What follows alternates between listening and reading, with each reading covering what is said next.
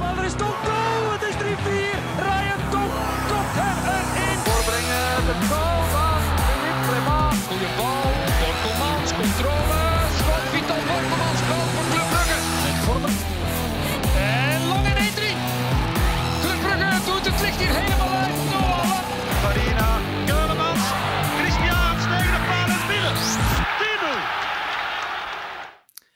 Dag beste luisteraars, welkom bij een nieuwe aflevering van De Klokken, een voetbalpodcast voor en door Club supporters. Wil je op de hoogte blijven van onze laatste nieuwtjes, volg ons dan zeker op ons Instagram-account, De Klokken Podcast in één woord.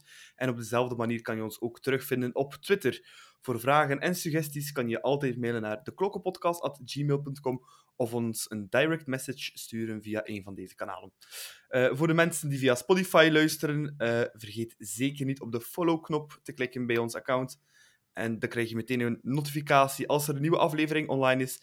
En je kan ons ook tegenwoordig een rating geven op eh, Spotify. Dus hoe meer sterretjes, hoe beter, zou ik zeggen. Ehm, vandaag geen special guests, ehm, maar wel onze oude getrouwe eh basispionnen. Eerst en vooral Nico van Halen. Welkom, Nico. Dag Je hebt een Nicola. goed weekend erop zitten met mooi weer. Helaas was dat niet in het Jan Breidelstadion, heb ik horen waaien. Ja, dat klopt. Ik moet iets te bekennen. Ik ben eh, een keer niet kunnen gaan. Het gebeurt niet vaak, maar er was, we hadden al een heel lange weekend vastgelegd. ehm, in de Limburg ergens. Dus eh, ja, dat lag al heel lang vast voordat we de kalender wisten. En ja, ik heb helaas deze keer niet kunnen gaan. Natuurlijk bijt een beetje in mijn been, om niet te zeggen veel. Als ik dan de beelden zag. Ik heb de wedstrijd wel, wel gevolgd natuurlijk.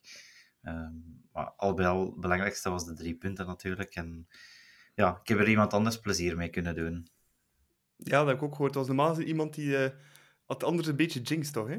Ja, ja, mijn maat Bart, eh, waarmee ik altijd ga, had mij gestuurd van ja, ik heb, ehm, ik heb het gevraagd aan Tim, een hele toffe gast, maar hij heeft één probleem, hij brengt vaak ongeluk voor club als hij komt kijken. En ehm, dus wat hij gezegd, ja Tim, je gaat wel weer ongeluk brengen zeker? Nee, nee, nee, je gaat zien, deze keer gaat het kantelen, deze keer gaat het kantelen. Ja, lap, we al- de week was al weg en Charles de Ketelaar viel geblesseerd uit, dus we waren al aan het sturen, zie je? Nu brengt het ongeluk, voordat de match begint. En dan valt nog een keer die, die 1-0, eh, waar Mignolet ongelooflijk in de fout gaat. Dus, ja, ze waren al aan het sturen van, ja, dat- ja oké, we weten hoe dat komt, maar bon, ja, hij heeft wel gelijk gekregen. Het geluk is gekeerd, dus team, Ja, ja. chapeau. Het is allemaal Het is gekeerd, eindelijk eh. gelukt. ja. Dus vanaf nu, Nico, jij gaat je, je abonnement afgeven aan het team. Definitief. Of- Dat is wat dat hij denkt, maar dat zal zeker niet gebeuren. Daar ben ik zeker van. Eh, onze tweede basispion van vandaag, dat is uiteraard ook eh, Matthias Dirks. Matthias, welkom terug. Je hebt wel genoten van het eh, Brugse zonnetje gisterenmiddag. Ja, goedenavond Nicola en Nico. Inderdaad, ik heb enorm genoten.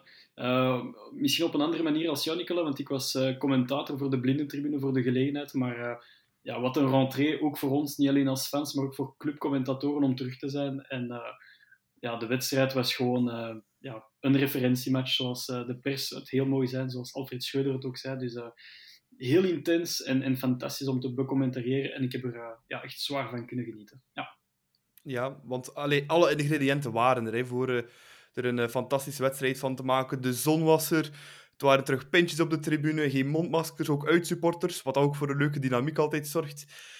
Ja, Nico, dat zijn eh, de ingrediënten voor een perfecte zondagnamiddag. Hè. Ja, dat hebben we al vaak gehad in toppers. Dat- Ik herinner mij heel veel beelden dat ik op mijn gsm heb staan van, van toppers van de vorige seizoenen ook.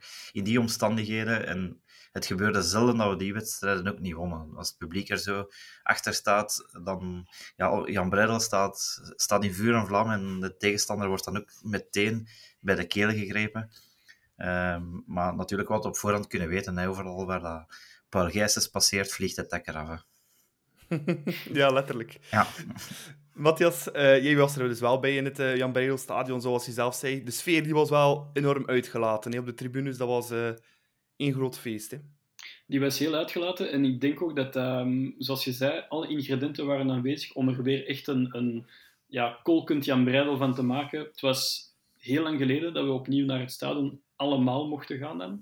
Ehm, geen mondmaskers, eten en drinken, zonnetje schijnt. Dus alles was aanwezig om er een kolkend van te maken. Het enige dat we soms een beetje misten in de vorige wedstrijden was meteen ja, die intensiteit, die grinta, die dominantie vanaf minuut 1. En ja, daarover kunnen wij niet klagen, want ik denk voor de 0-1 van Antwerpen hebben wij denk ik twee, drie reuze kansen gehad. Dus het was meteen bunker op. En dan krijg je meteen ook de, de, het publiek met je mee. En, en dan is het gewoon een mooie wisselwerking tussen de fans en de spelers. En dit heeft uitgemunt uiteindelijk tot een, uh, ja, tot een 4-1 score. Dus dat hadden we echt nodig als supporters. Ja, klopt volledig. Na de wedstrijd zelf dan, uh, bij de opstelling, maar niet echt verrassing hè, van uh, Alfred Schreuder. Ging opnieuw voor die 3-5-2 kiezen. Nu, het enige ja, verrassing dan was, of vraagteken was, uh, wie dat Charles de Ketelaar ging vervangen. die geblesseerd uit was gevallen. Het werd uiteindelijk Adam Jan. Maar Nico, ik heb wel het gevoel dat Schreuder met die 3-5-2 echt wel naar een type ploeg aan het gaan is. Hè? Ja, dat gevoel heb ik ook. En het ziet er meer en meer naar uit. Het, is ook, het was ook de eerste keer dat eigenlijk alle wintertransfers meteen samen in de, in de basis stonden. En je ziet dan ook wel dat die effectief voor een meerwaarde kunnen zorgen. Inderdaad, Adam Jan was, was misschien het enige vraagteken van zou hij starten, zou misschien Dost starten. Maar ik vond persoonlijk Adam Jan de logische keuze. Dus ook meer de man die, ja, die een beetje gaat storen, die snelheid heeft, die ja, meer bij de ketelaren aanleunt dan, dan Dost eigenlijk. En ja, we zeggen ook al lang natuurlijk, onze verdediging, uh, Mata, dat is voor hem de beste positie ook als rechter centrale verdediger. Dus het is ook geen verrassing voor mij dat met een Mata op rechter centrale verdediger, een Sokki in topvorm en dan Odoi die ervoor staat, dat onze defensie natuurlijk ook begint te draaien. Um, natuurlijk krijgen we nog kansen en soms stoeme goals tegen, maar het valt toch op dat alles zo'n beetje in elkaar begint te klikken. En als daar dan de supporters ook nog een keer zo achter staan, zoals tegen Antwerpen, dan, ja, dan denk ik dat het misschien hopelijk toch voor een kantelmoment zal gezorgd hebben. Klopt. Matthias, ja, wij hadden het er een paar weken geleden nog over in onze WhatsApp-groep. 4-3-3 of 3-5-2. Het lijkt toch uh, dat, uh, dat eerste te worden, hè, die 3-5-2. Ja, nee, inderdaad. Dus, het wordt stilaan een vaste patroon van Schreuder. Um, er waren pro's en contra's hè, voor de 4-3-3 of 3-5-2. Het voordeel was dat 4-3-3 dat je meteen ook uh, Skoff en, en, en TJ, dat je ze meteen op in beste positie uitspeelt. Uh, maar als je uiteindelijk de match van gisteren bekijkt, ja, Olsen en Buchanan hebben gewoon ja, een fantastische wedstrijd gespeeld op aanvallende wingback-posities. En, um, en ja, dan speel je nog een wedstrijd zonder Charles de Ketelaar. Dus het is echt heel opgevend voor de toekomst maar ik denk wel dat we heel hard toegroeien naar die 3-5-2.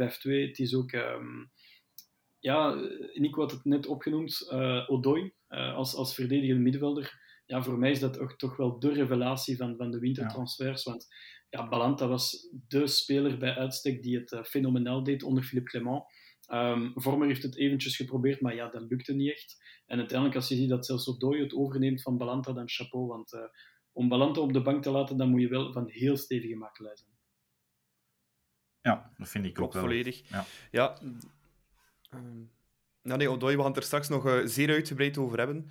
Uh, over uh, Denis Odoi. Dus, maar um, terug naar de wedstrijd zelf. Um, club, ja, Nico startte wel echt sterk in. Matthias vernoemde het, vernoemde het al daarnet.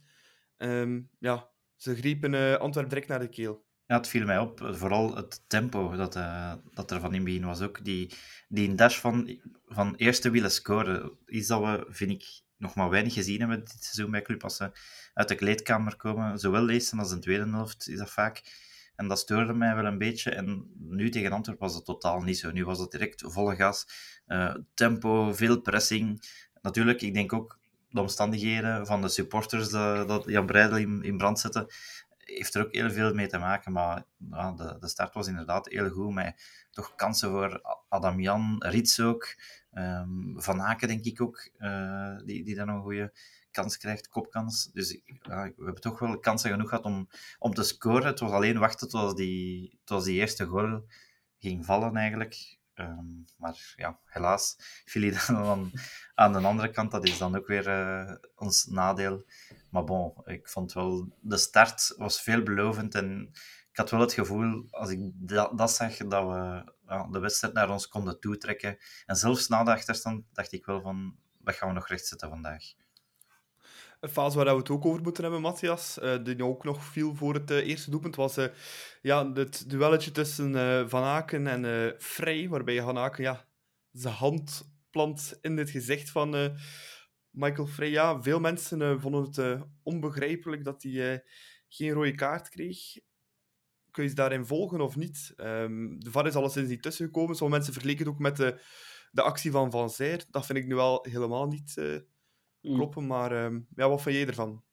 Ik, ja, ik, ik zag het ook passeren in de media dat ze dat vergeleken met, met Dante Van Zijr. Maar dat is, dat is dan helemaal van de pot gerukt. Want dat is compleet overdreven om een, een, een een map in het gezicht die iemand bijna KO uh, uitslaat. Bijna, um, het was KO van, van Zer. Van Zer was ja, KO. Inderdaad, ja, Van Zer was KO. Um, hier was het meer een, een, een, pets, ja, een pets in het gezicht. Um, ik vond het... Goh, ik vond het rode kaart kon zeker. Um, ik was trouwens heel verrast dat de VAR het niet gaf. Uh, live dacht ik meteen van er is helemaal niks aan, maar toen ik de... Dat had ik ook in het stadion voilà, dat had ik meteen het gevoel van, oh, er is helemaal niks aan en, en Vrij mag zeker terug recht, recht. Maar als ik de fase terugzag op Sports Late Night, s'avonds, dacht ik van... Hm, andersom had ik misschien wel gedacht van, hier kan je toch wel rood voor trekken. Dus als we nu het heel objectief bekijken, is rood een mogelijkheid? Nu, uiteindelijk hebben ze het niet gegeven. Um, Laurens Visser was ook helemaal op de fase zelf en oordeelde dat het wel degelijk een fout was, maar geen kaart waard was. Dus dan heeft waarschijnlijk de VAR uh, de beslissing gevolgd. Maar rood kon eventueel wel op zijn plaats zijn, vind ik ja. wel. Ik vond ook een groot verschil als je de actie zag, Nico, in real-time of in slow-mo. In slow-mo leek het echt mm. alsof hij in zijn gezicht slaat. Ook, ja, het verschil is ook bijvoorbeeld met de, met de fase met Van Zijr. Ja, bij Van Zijr was er geen bal in de buurt. Die met gewoon zijn tegenstander KO. Hier was echt een duel. Van Aken draait zich. En in zijn ja, beetje lompe bewegingen, dan de indruk, raakt hij dan vrij. Ja. Volg jij de, de stelling van de rode kaart of niet? Ja, ik, ja, zoals dat Gelle zegt, op het eerste zicht had ik ook wel het gevoel van, ja kom, speel eens verder, er is niks aan de hand.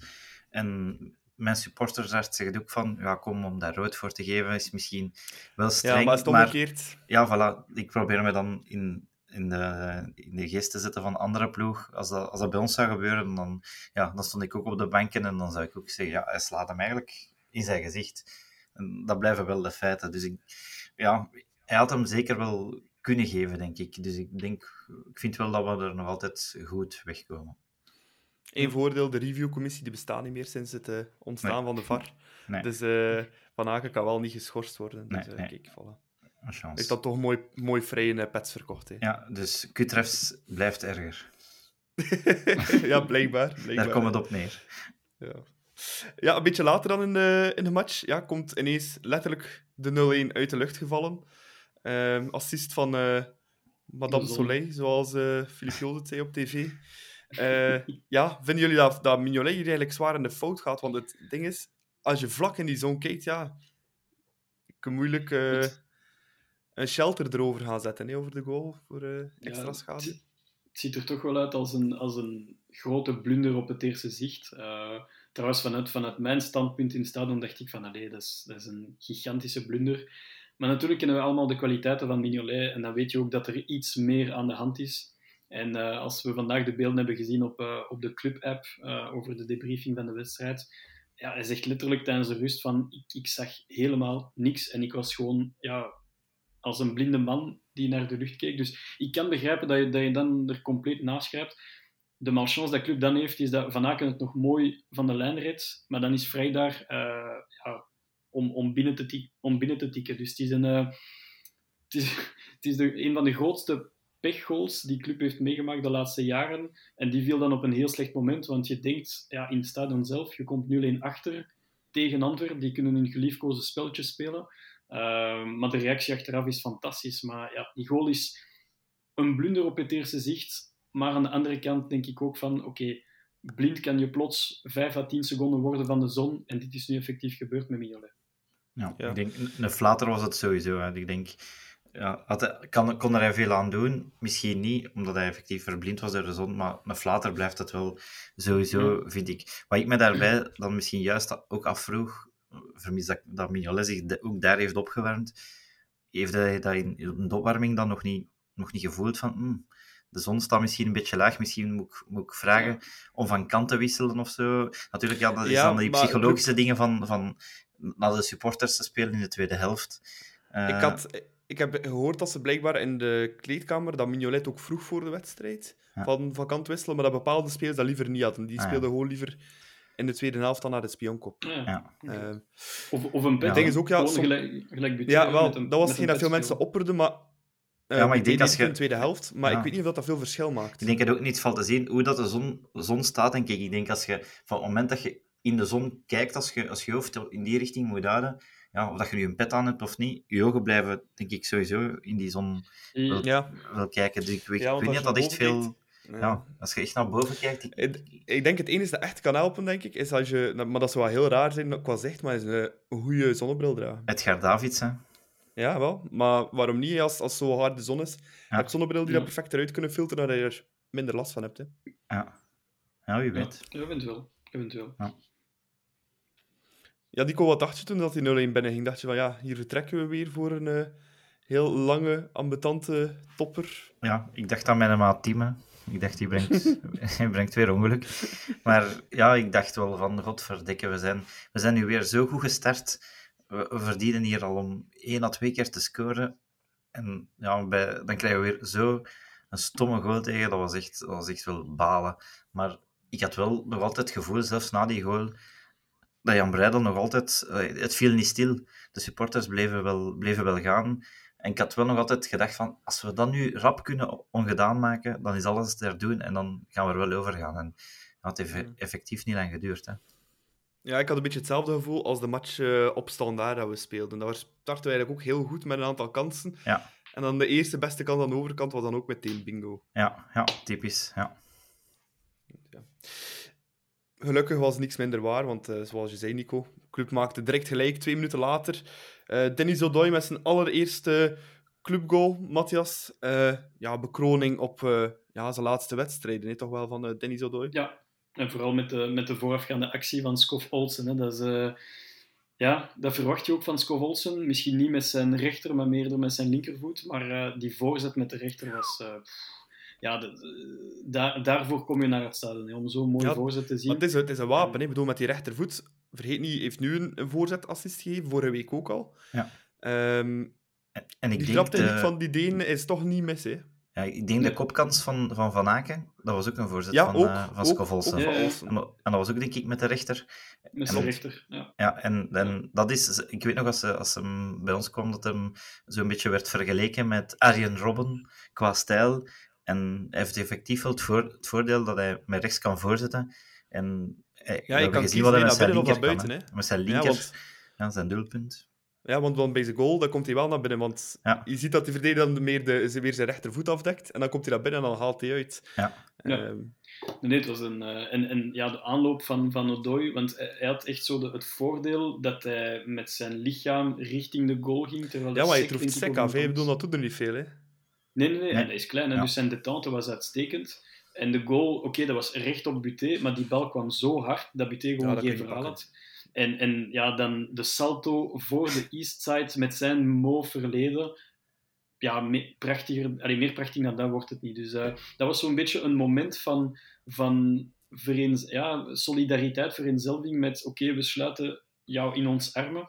En, en bij mij ook persoonlijk, want we hebben, eh, we hebben hem letterlijk afgemaakt, eh, niet zo lang geleden, eh, bij zijn transfer. En ik als eerste, ik had, hem, ik had er zelfs een 2 op 10 op gegeven voor die wintermercato. maar uiteindelijk, alleen, we gaan dat straks nog debriefen, maar de realiteit zegt dat, dat eh, Denis Odoi voor mij de, de grootste revelatie is van dit seizoen qua, qua verrassing. Hij moet nog altijd blijven bevestigen. Maar, maar als je en Vormer, en Rits, en Balanta van de nummer 6 positie kunt wegduwen, ja, dan, dan ziet het er toch goed uit. En, en Odoi gisteren was een ja, terechte man of the match. Er konden er wel nog meerdere man of the match zijn. Maar die goal, niet enkel die goal, maar ook gewoon zijn complete wedstrijd was een, eh, was een totaalprestatie gewoon. Mhm. Ja, als Olsen, Nico, dat was de andere misschien uitblinker bij club. Ik kijk wel uit naar het moment dat hij eh, in zijn vrije trap gaat mogen nemen van op een mooie plek. Ja, die, die heeft wel een, een schone traptechniek. Hè. Ik vond, Heel mooie trap. ja, ik vond op, op, dat viel mij ook op Eupen op, met, met de corner waar Van Aken op scoort. Dat, dan, dan was onze eerste reactie, oeh, die corner, amai, lekker. Maar, ze, maar zijn corners waren wat minder ehm, gisteren, vond ik. Allee, Ja, Hij heeft, hij heeft er dat een klopt. paar mogen Ja, tappen, maar die gisteren was waren het echt minder. Ja, allemaal op vrij ja, eerste paal. Ja, maar die, die traptechniek, dat is wel iets dat mij direct opvalt. En, en Want, ook de eh, actie hè, en, en de onvoorspelbaarheid die, die hij heeft om binnen en langs binnen en buiten te gaan, dat is toch wel een wapen, denk ik. Ja, ook. En, en dat schot ook bij die 4-1, dat is een kanonskogel. Hè. Ik bedoel, eh, Ja, ja, en, hij, en hij zei daarna van ja, zo heb ik er in het verleden al veel gemaakt en eh, hopelijk volgen er nog zoveel. Dus ja, Ja, en dat het, en het grappige is, hij zei ook achteraf dat hij in al zijn clubmatchen dat hij altijd schietkansen kreeg, maar enkel met zijn rechtervoet. En dat hij een beetje aan het craven was om eindelijk met zijn goede linker te kunnen trappen. En kijk, hij heeft, het, hij heeft zelf een Arjen Robben move gemaakt om het, om het voor hemzelf gemakkelijker te maken. Ja. Maar die kogels, die, die kanonskogel was gewoon, eh, ik denk 104 km per uur voorbij Buté. Ja, en over de grond kunnen houden. Hè. Ik bedoel, Ja, over de grond. we kunnen allemaal misschien een bal aan 100 per uur trappen, maar eh, hem zo laag kunnen houden, dat is echt eh, techniek. ja, ja, want het is toch wel opvallend dat onze twee wingers eigenlijk eh, tegen hun voet spelen. Hè? Ja, maar ik denk, ik denk nog altijd dat Buchanan, pas op, Scovolsen zal altijd rechts blijven spelen, want hij heeft nooit anders gekend. Maar Buchanan aan zich is, is ook, hij is zeer goed op linker wingback, maar hij zal nog beter zijn op rechts ook. Maar bon, Ja. daar heb je Scovolsen, dus hij zal links blijven spelen. Maar ja, TJ denk, is denk ik nog een tikkeltje beter op rechts, Ja. denk ik. Ja. Gewoon. Dan eh, ja, de locomotief van club die, eh, die bleef doorrazen. Want eh, vijf minuten later was het al zover. Dat was het al eh, strafschop voor club. Een schot Ja. van Buchanan, dat werd afgeblokt door eh, Verstraeten. Van dichtbij wel. Maar eh, ja, terechte penalty denk ik wel, want hij blokkeerde echt het schot. Hè. Ik twijfel. Niet, Nico? Wel, het bl- ja, f- ik, ik vind handspel vind ik, vind ik iets om heel moeilijk te beoordelen van terecht of niet terecht. Zeker met die regel dat al 150 keer veranderd is. En ik probeer altijd mij in de, zoals daar straks met de, met, de, met de slag van Van Aken, ik probeer mij altijd langs de kant te zetten van een tegenstrever. Als wij daarvoor een penalty zouden tegenkrijgen, zou ik toch wel echt pist zijn. Want het is niet de bedoeling van, van, van ernaar te duiken. Het is, hij draaide hem eigenlijk weg, ja, een bal, effectief. Hij, hij- Ja. hij komt tegen zijn hand, maar pff, ja, ik, ik blijf dat toch moeilijk vinden. Zo. Ja, ik weet dat niet de officiële regel is, maar wat ik heb bij gevoel bij Hens in, in een strafschopgebied is, als je er als verdediger, zelf al is het onbewust, maar als je er als verdediger voordeel uithaalt, Ja. dan vind ik dat je eigenlijk moet fluiten. Dat, Ja. dat is mijn persoonlijke opinie. Ja, daarover. voilà. ja. Dan, dan, Ehm. dan effectief, daarmee ben ik akkoord. Ik vind dat die regel ook veel simpeler en duidelijker is dan hoe dat ze het nu gemaakt hebben. Want ik, ik, denk- ik denk dat, dat Verstraten het zelf zei tijdens de rust in zijn interview ook, van ja, ik weet het zelf niet meer met, met die regel. Eh, Eh, maar dat was dan het enige... Ik vond wel, Verstraten deed meteen alsof die bal tegen zijn gezicht was gevlogen. Ik weet niet of je dat gezien hebt. Mm. Ja, maar maar ja. direct zo naar zijn gezicht, eh, handen ervoor. Ah, ja. Om maar hij stond ook wel met een lang gezicht te spelen. hè, Dus. Ja, dat was ook echt niet goed aan het spelen. En voor een keer, want anders tegen club is die meestal... eh, Ja, Ja, maar natuurlijk, als je altijd, eh, Nangolan vooruit staan en hij speelt zo, dan zou ik ook niet gelukkig rondlopen. ja, Nangolan, eh, die eh, had ook niet veel zin om te lopen, had ik de indruk. eh, Nee. nee. bij, eh, Ik vond, wel, ik, ik vond het wel overduidelijk penalty. Ehm, het feit dat de Antwerp-spelers ook heel weinig geprotesteerd hebben, dat zegt al genoeg, vind ik. Ja. Ehm, ik zoals, je, zoals je zei, Nicola, hij haalt er profijt uit, dus daarom moet je wel penalty fluiten. Laurens Visser stond er pal op en hij, Ja. heeft, niet, heeft geen seconde getwijfeld. Nee, want het was Heerlijk. niet eens protest bij club. Het was geen Nee, moment dat het publiek ook kon zeggen: Oh, penalty. Nee, je had hem al direct gefloten. hè. Het was, het was al gefloten, dus voor mij leek het overduidelijk. Je had het wel niet gezien live, maar als je de beelden achteraf kijkt, ehm, oké, zijn arm is niet volledig gestrekt, maar hij haalt er wel een beetje voordeel uit, want anders gaat die bal rechtop Buté. Ja, die had op doel, hè? Die had Dus op doel. eh, hij gaat op doel. Dus voor mij helemaal logisch. De gele kaart vond ik misschien nee, dat vind ik erover. Maar dat is de regel, hè? Dat is ook weer de regel. hè. Ja. Ja. Ja, dat, vind, dat vind ik dwaas, want dat was echt geen gele kaart. Nee, eh. nee. Ik ben geen Nee, fan, maar eh, dat was geen gele kaart. Ja. Allee, het, was wel, het was wel zalig om Birger Verstraeten een, een gele kaart te zien krijgen en een penalty voor Club om 2 te maken. Dus dat was wel een, een gelukzalig gevoel, moet voor smerige tackles krijg je geen geel, maar voor zoiets krijg je dan wel geel. Ja. Ja, dat wat ik ook wel vond, Van Aken zet die penalty om, maar die was wel echt niet goed getrapt. Nee, Wow. maar ja, dat is natuurlijk... Ja, soms soms eh, plaats je hem recht in de hoek. Soms denk je een keer van, ja, ik ga hem deze keer gewoon een keer recht doortrappen als je weet van de keeper gaat sowieso de hoek kiezen.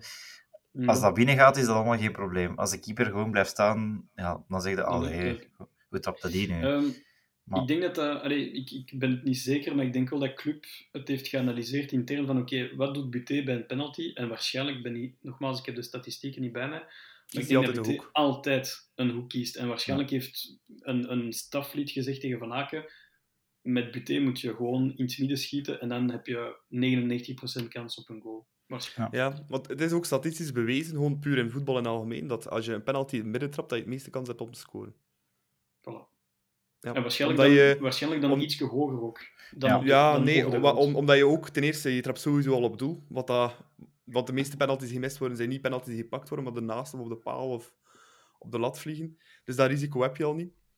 Eh, en vaak kiezen keepers alle, alle kanten. Dus vandaar dat je statistisch gezien de meeste kans hebt als je rechtdoor trapt. Maar ja, als je elke week doet natuurlijk, dan blijft de keeper wel Ja. een keer staan. Dus eh dat ga je missen. Want dus, eh, in die optiek was het wel slim van Van Aken, denk Ja. ik. dan.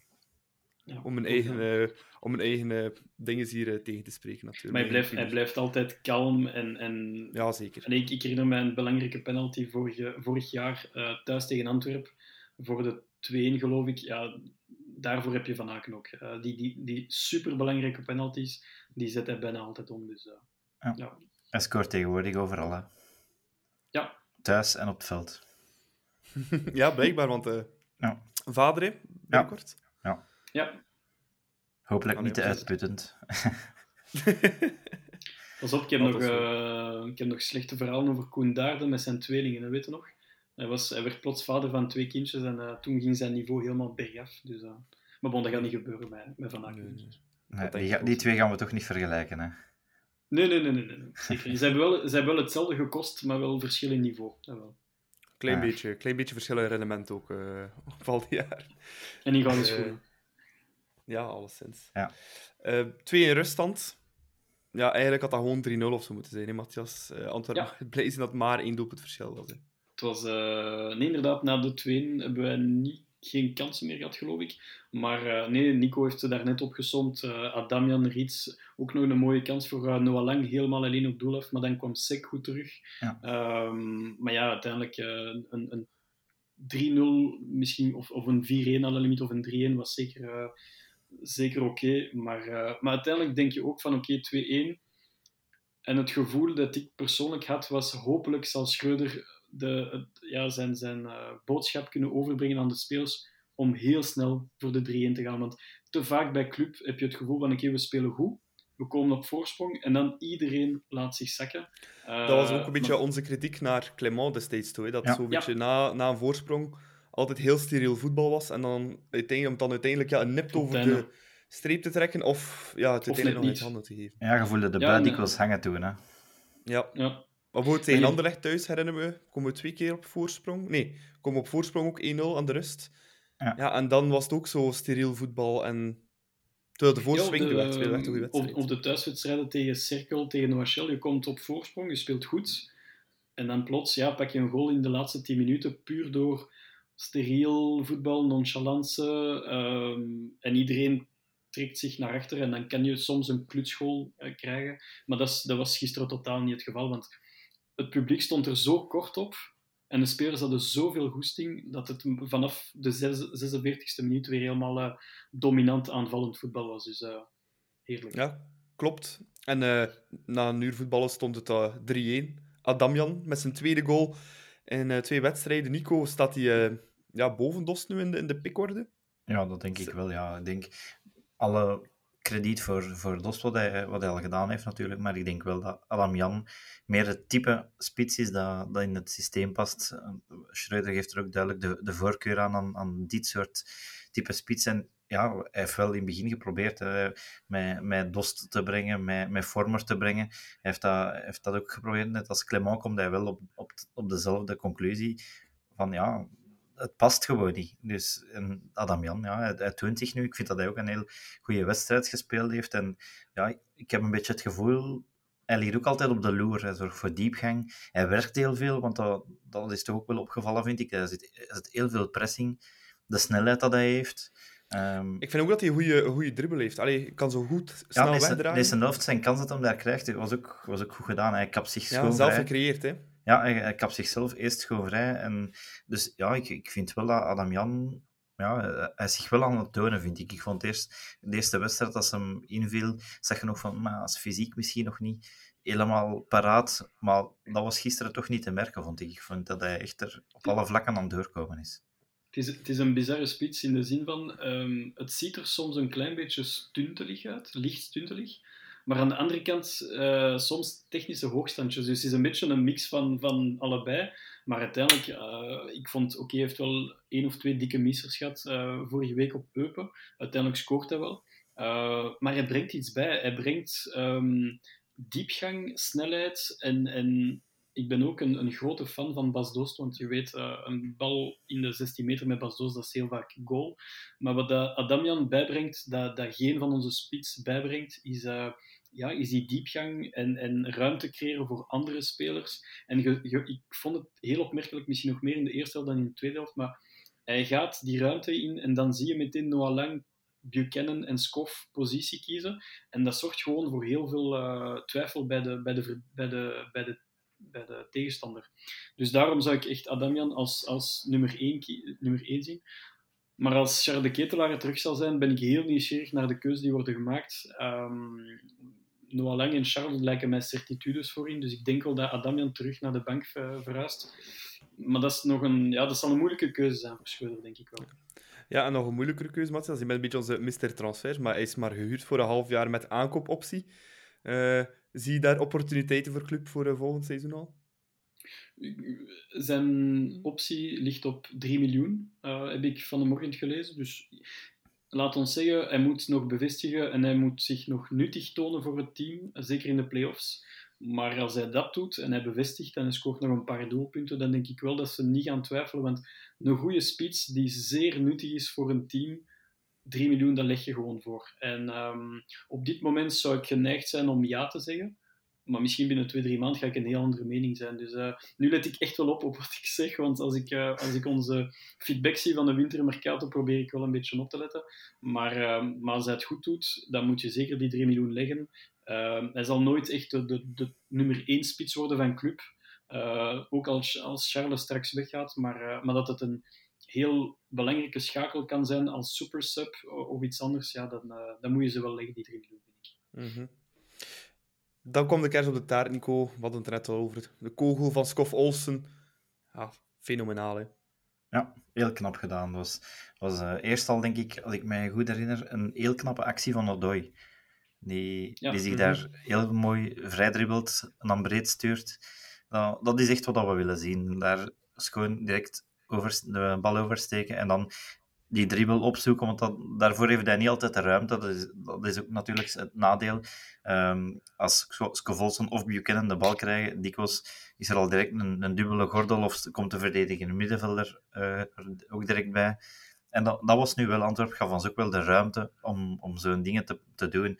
En ja, dat was bij Scovolson direct duidelijk, als hij die, die bal kreeg, was een puur 1 tegen 1.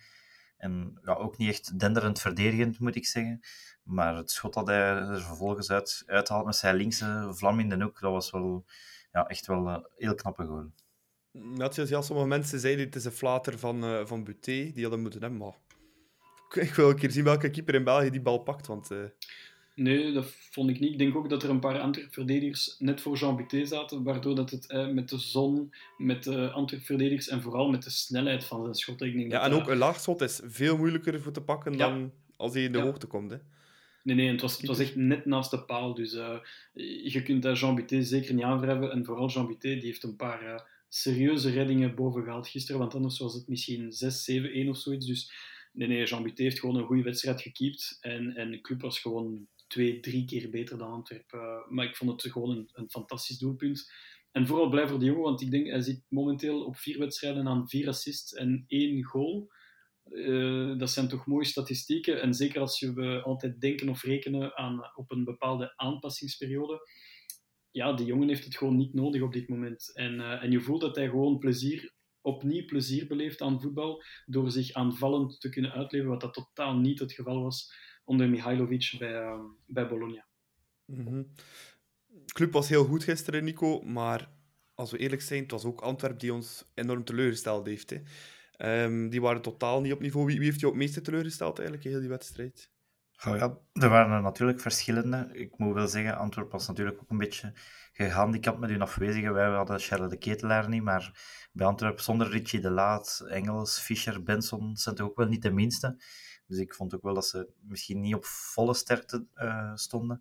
Maar wie dan mij meest ontgoocheld heeft, ja, ik denk dat Raja Nangolan toch wel helemaal onzichtbaar was. En denk dat hij...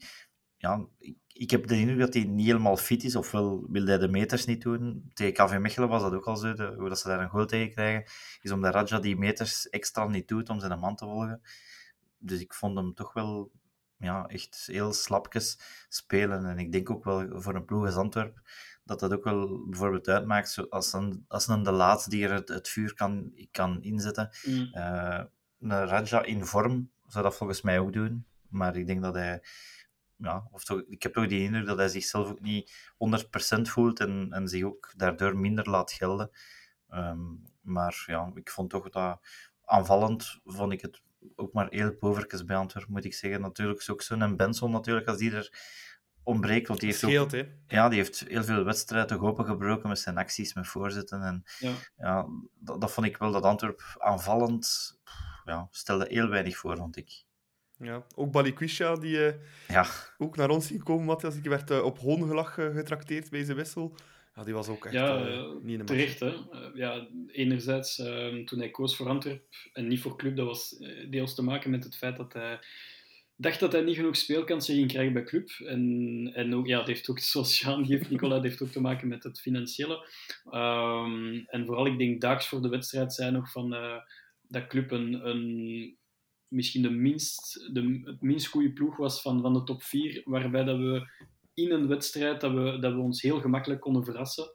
Ja, gisteren was, uh, was net iets anders. En uh, om misschien terug te komen op, op de, de, de speels die, die wat minder hebben gepresteerd. Iemand op de persconferentie vroeg aan Priske, uh, werd jij in de steek gelaten door jou, jouw twee mannen in vorm, uh, Nainggolan en, en Verstraten? Hij zei nee, maar uiteindelijk, dat is effectief zo. Hè. Verstraten en Nainggolan in zo'n topmatchen. Zij moeten het verschil maken voor Antwerpen. Um, en ze waren allebei niet afwezig, maar ze waren gewoon, ja, het was gewoon, ze waren er gewoon niet. Dus dat is, ja, je verwacht het niet. En zeker niet van een Beren Verstraten die altijd opgefokt staat te spelen tegen club. En gisteren was hij gewoon nergens. En Nangolan, ik herinner mij nog een quote van, um, van Gijsens die zei: ja, Ik geef liever 2 miljoen aan uh, salaris aan Nangolan dan aan Van Aken. Ja, dus, uh, dat is als een boemerang in zijn gezicht, of in zijn plastiek gezicht trouwens. Ja, het is plastic gisteren wel weg gaan smelten, denk ik. Eh. wel een opvallende statistiek, Nico, op het einde van de wedstrijd, is dat we dan kijken naar de expected goals. En dat geeft niet echt weer uh, wat dat we ons gevoel, of iedereen zijn gevoel over die wedstrijd is. Want het is geëindigd op slechts 1,8 voor club, expected goal, en 1,33 voor Antwerp. Dat is toch raar, hè? Ja, dat is het grootste bewijs dat de statistieken ook niet alles zeggen natuurlijk. En ja, ergens, ja, de expected goals, begrijp ik het wel nog ergens, want bijvoorbeeld de, de goal dat Antwerp scoort, ja, dat heeft meteen heel in, in, in waarde, hè, omdat Vrij daarvan heel dichtbij ongehinderd kan, kan, kan koppen. Dus dat telt direct voor een hele hoge score, terwijl bij ons bijvoorbeeld de goal dat Scovolsen maakt, ja, dat heeft, dat heeft geen grote waarde, omdat dat van op die afstand... Dus ja, je moet de statistieken zo'n beetje relatief natuurlijk kijken. Soms is het um, ja, een beetje logisch, maar ik vind dat het deze keer echt... Uh, ja, kun er niet veel uit opmaken, vind ik. Mm -hmm. Ja, dat is waar.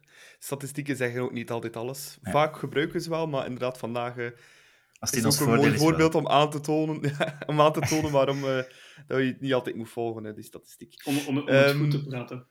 Ja, ja wel. Voilà. We, we, spelen nu ook, Matthias, met uh, twee heel aanvallende flanken, met uh, Buchanan en Olsen. Um, jij bent altijd heel lyrisch geweest over de Leco-periode. Doet dat je niet een beetje nostalgisch terugdenken aan de tijd van uh, Diatta en Dennis, die ook in die 3-5-2 helemaal aan het floreren waren? Ja, ik had, ik had gisteren een beetje een, een Leco-flashback. Uh, licht wel, want Dennis en Diatta waren, zijn toch twee heel andere types dan Buchanan en, en Scovolsen. Maar ja, het doet, het doet deugd, want als je ziet de aanvallende ingesteldheid van club, met het publiek die er heel kort op zit, ja, dat, dat, dan zie je club gewoon floreren. En, en hopelijk kunnen zij die lijn verder trekken naar woensdag toe. Uh, want dat zal ook een hele, hele belangrijke zijn. Maar uh, het doet deugd om, om ja, om, om niet meer spelers te zien op de wingbacks dat je je afvraagt van oké, spelen zij wel op hun positie en zijn het niet meer verdedigers dan, dan, dan middenvelders? En, en hier, was, hier stond iedereen echt goed op zijn plek. En, um, en dan nog met een Adamian die de nodige schwung inbrengt voorin, uh, met zijn snelheid en diepgang. Ideaal. En, en tuurlijk, ik heb altijd um, uh, Leko geadoreerd. Uh, maar Schreuder doet het op, op, op zijn manier, dus daarom kan ik de, de twee niet met elkaar vergelijken. Maar op zo'n manier en zo dominant winnen tegen Antwerpen, ja, dat, dat, willen wij nog zien in de komende wedstrijd natuurlijk. -hmm. Ook in het klassement, Nico, deden wij een heel goede zaak. Hè.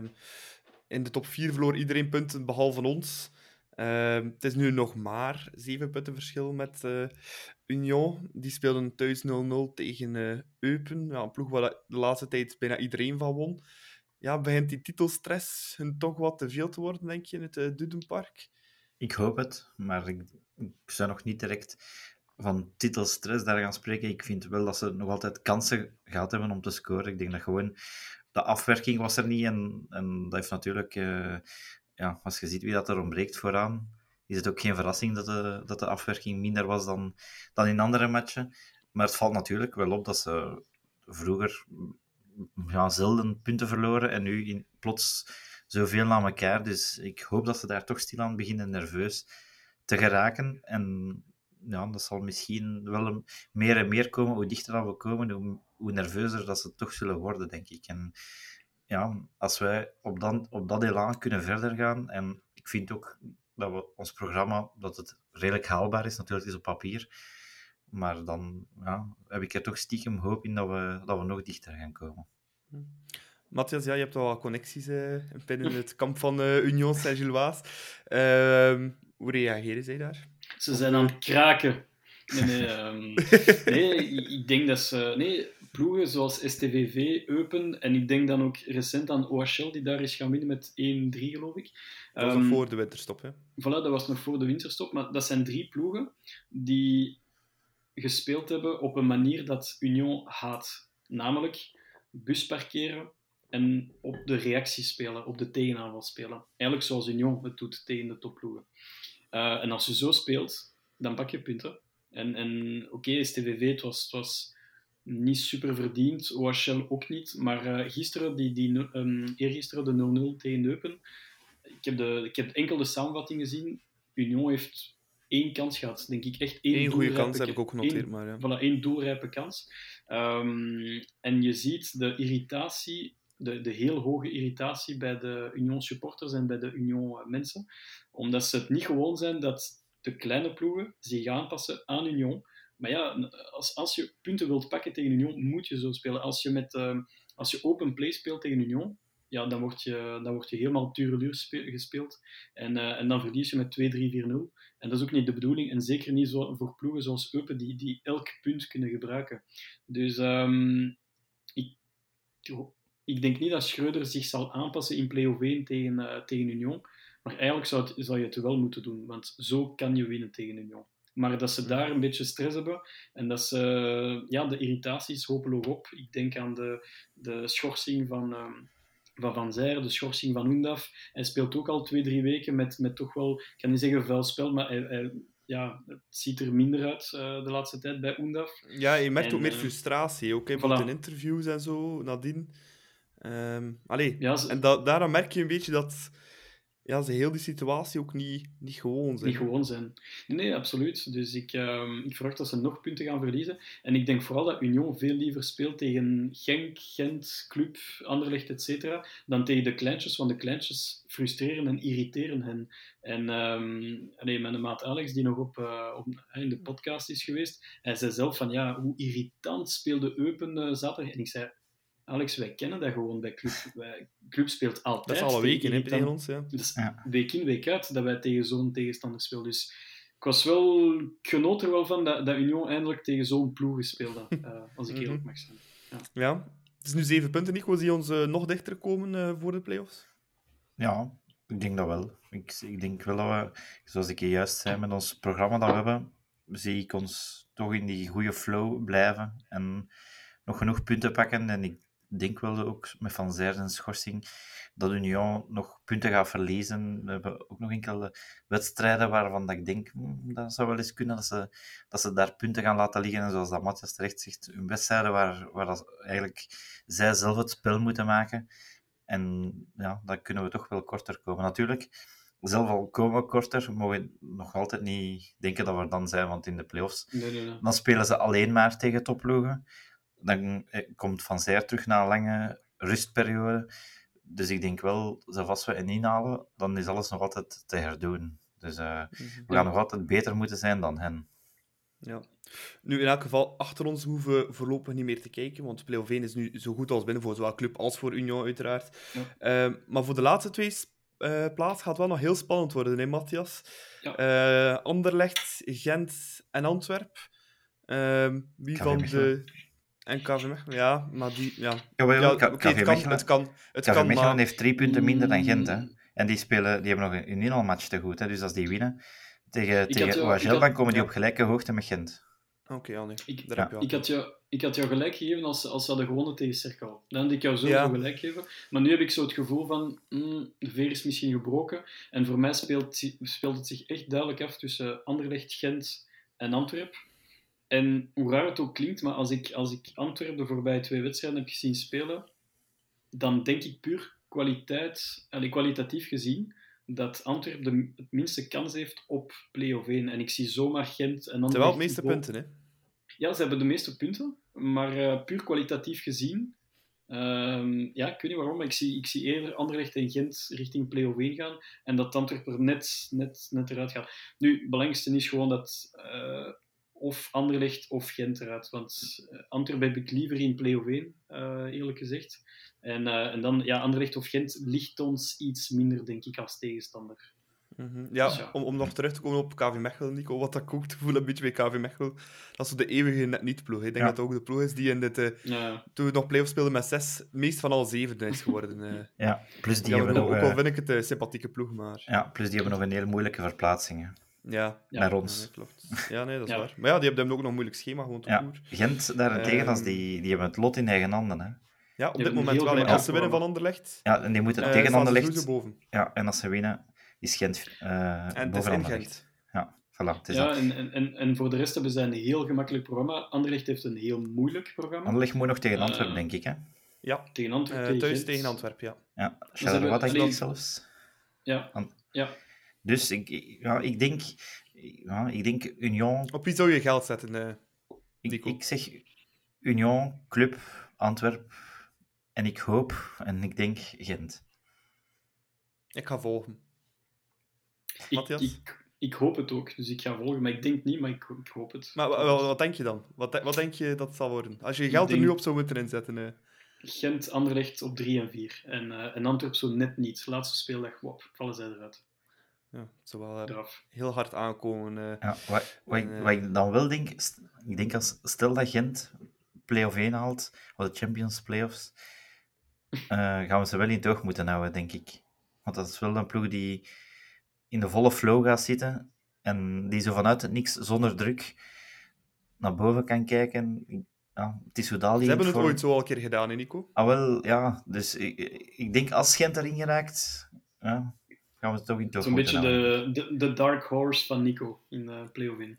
Ja, maar, maar wel een lelijk paard, hè. Ja, maar vergeet niet, Genk vorig jaar ook. Hè. Genk vorig jaar was ook maar nipt play-off 1 gehaald en op één punt van de titel heen. Ja, het is dat. Ik ben al, ik ben al heel blij dat, dat zij er niet bij zijn, want Genk, dat is echt voor mij de moeilijkste te bespelen ploeg. Altijd voor club. Ik speel nog liever tegen Gent, Anderlecht, Antwerpen dan, dan Genk. Genk is... oh, Dat vind ik Moeilijk. niet. Ik vind Gent de, moeilijk, de moeilijkste, moeilijkste. Ja. Die zijn niet voor niks de laatste twee keer bij ons al komen, komen winnen in Jan Breidel. Eh, plus dat we er een, een 6-1 pandoering gekregen hebben. Want dat systeem van ik- het draait wel niet, vaak en dat ligt ons niet. Dat was vroeger ook al zo, tot als, tot tot dat een de keer de, de code had gekraakt. Maar Ja. ik vind dat Gent voor ons het moeilijkste keer door de linksback de code was gekraakt. ja. We hebben iets keer nog altijd in de ploeg, hè, dus eh, Ja. Ja, we kunnen voilà. er nog altijd zetten. eh. Ja. Maar sowieso, de, de, de ploeg die eruit zal, allee, die eruit zal liggen van de, van, de, ja, van de vijf uiteindelijk resterend, dat is sowieso een ploeg die ons minder ligt. Hè. Als je ziet Gent, Anderlecht, Antwerp, dat zijn drie ploegen die ons gewoon minder liggen. Hè. Dus ehm, ja, heel, heel nieuwsgierig naar wie het wordt. Maar uh, het is Ja. koffie die kijken. Mhm. Voilà, dan hebben we genoeg gehad over eh, Club Antwerp van eh, afgelopen zondag. Ehm, zoals jullie weten, luisteraars, hebben we geen special guest vandaag. Maar daarom hebben we via Twitter en Instagram eh, eens een vragenrondje gelanceerd bij jullie. Om te kijken welke topics we hier nog een keer in de groep moeten smijten. En er zijn wel een paar leuke dingen uitgekomen. Ehm, ik zal de eerste stellen. Het is eentje van een vriend van de show. Het is van onze goede Limburgse maat Michel Berix. En die stelt het volgende. Ehm, Hans van Aken nadert de 100 goals bij club. Nog twee te gaan.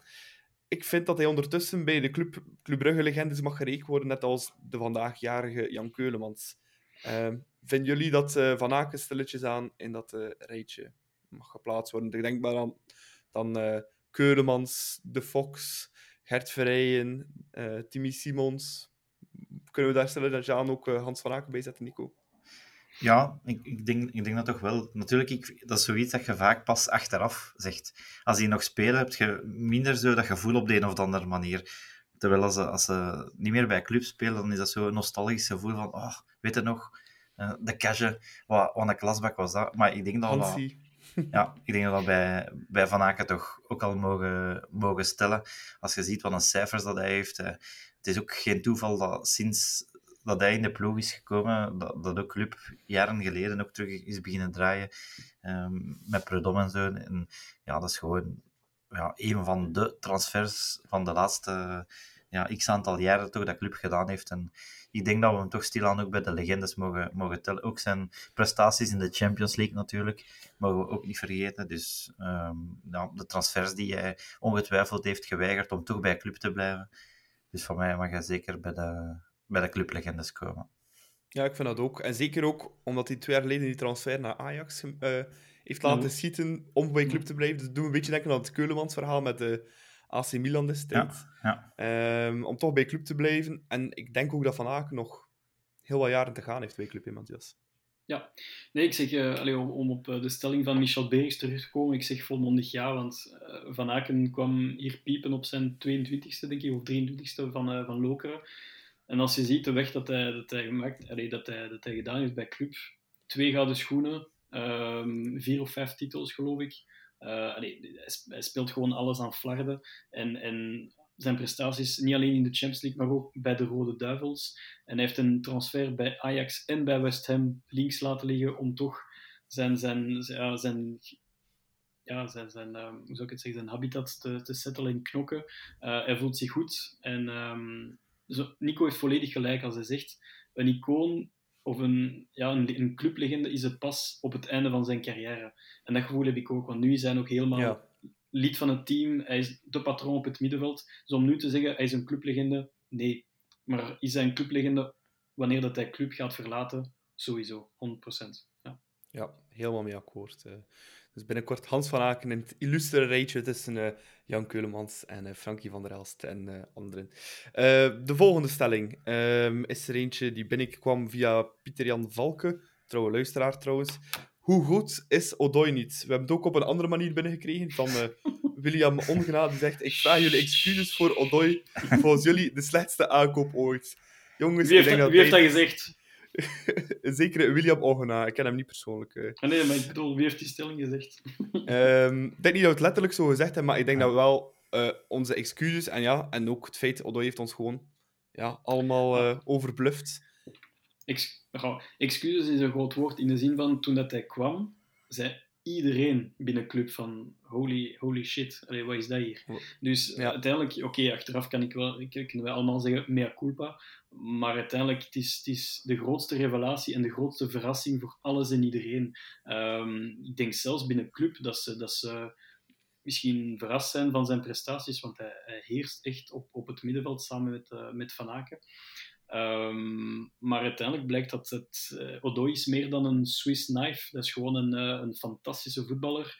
Eh, loopvermogen, ehm, ja, technical skills. Hij kan gewoon alles aan. Zet hem centraal in de verdediging, zet hem op nummer 6. hij speelt gewoon altijd goed. Dus het is een, een fantastische transfer gebleken. En ik denk ook met die, met die viering achteraf, met die, met die kopbaldoelpunt, met de Eastside, dat hij zo echt wel die, die zijn, zijn, zijn paars verleden echt wel... Uh, dit behoort tot het verleden. En heeft het mooi ook gezegd dat hij... Um, ja, dat hij misschien een paar uitlatingen heeft gedaan tien jaar geleden. Uh, Oké, okay, kan gebeuren. Het was ook niet zo zwaar aan zich. Dus we kunnen er wel mee omgaan. Maar uh, nee, nee, fantastische speler. En ik geef heel graag mijn, uh, mijn fout toe. Odo is een fantastische transfer gebleken achteraf. Ja, ja, ik denk ook dat dat inderdaad ook een beetje meespeelt. Het was niet alleen het sportieve, waardoor we een beetje voilà. zijn transfer nou, een beetje raar vonden. Het was ook vooral omdat, hij, omdat we weten van ja, die uitspraken die hij destijds gemaakt heeft. Ook zijn leeftijd natuurlijk. Dat we zeiden, Ja. iemand van 33. En wetende welke spelers er nog bezig waren voor de verdediging. Dat was ons eerste gedachte. En ik denk, zoals dat gezegd, stond overal van, oh ja, Odoi, verrassend toch.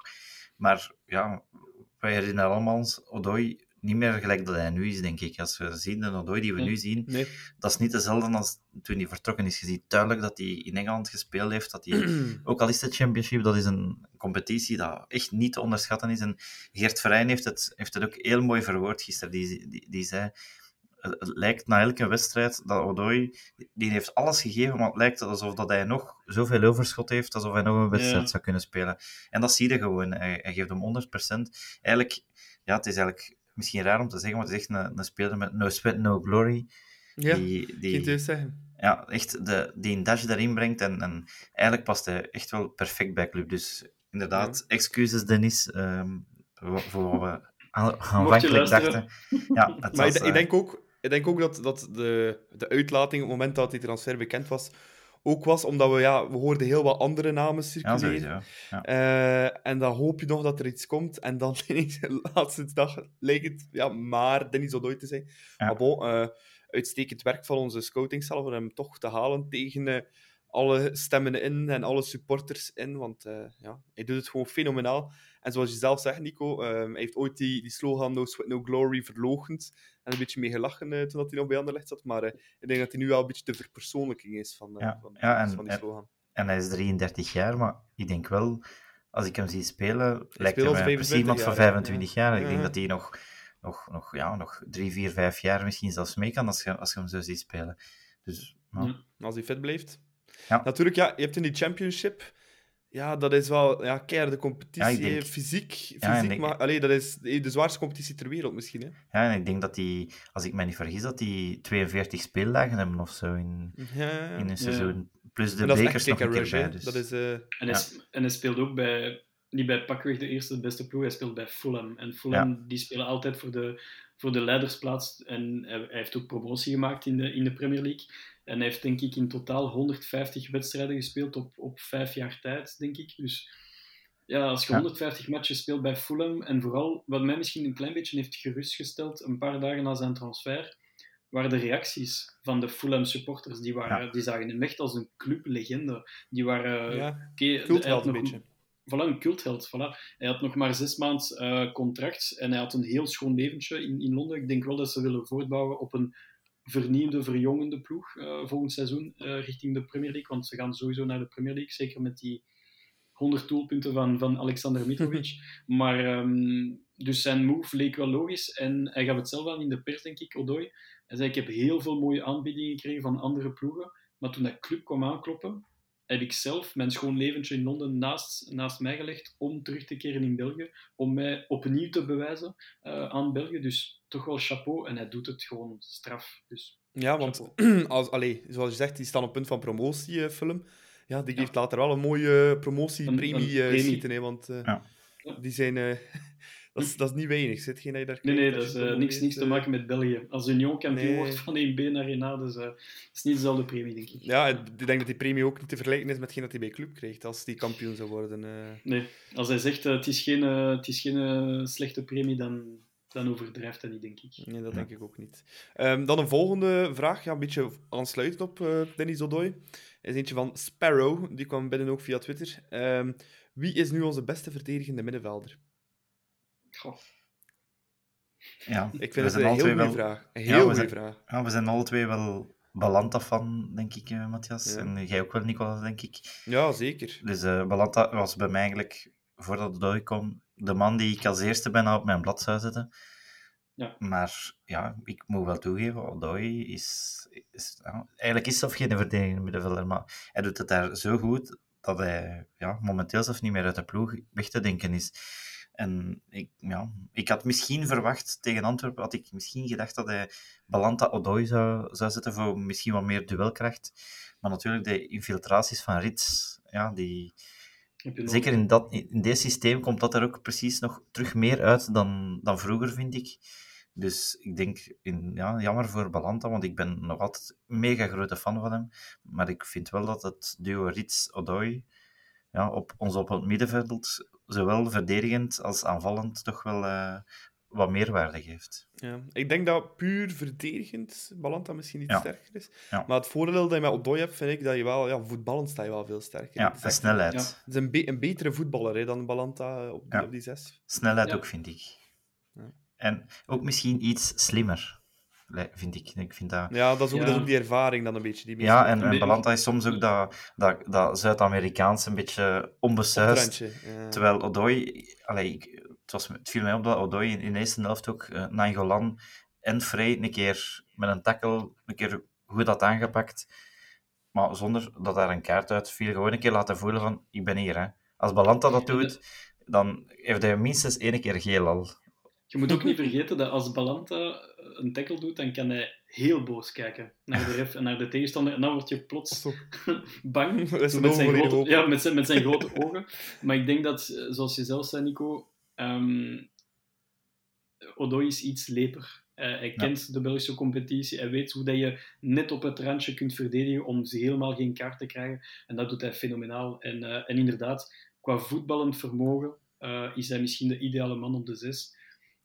Maar we gaan toch Balanta nog heel hard nodig hebben in de komende wedstrijden. Dus uh, uh, je kunt ze misschien een beetje laten wisselen. We spelen ook tegen Gent en Serrain op drie dagen tijd na elkaar. Dus waarschijnlijk zal Balanta ook terug in het stuk komen. Maar als we eerlijk zijn, Vormer op de zes, ja, dat moeten wij gewoon nooit meer doen. En zeker Nee. niet met Odoi en Balanta. Nee. Ja. Onze Pirlo is afgeschreven. Hè. Ja, en we denk, mogen ook denk het. Ja, we mogen niet denken dat Balanta helemaal niet kan voetballen, want dat is natuurlijk ook niet zo. Nee, nee. Dus zijn, zijn goal op Genk eh, mogen we ook niet meer vergeten. Dat was eh, ook wel een beauty. Ja.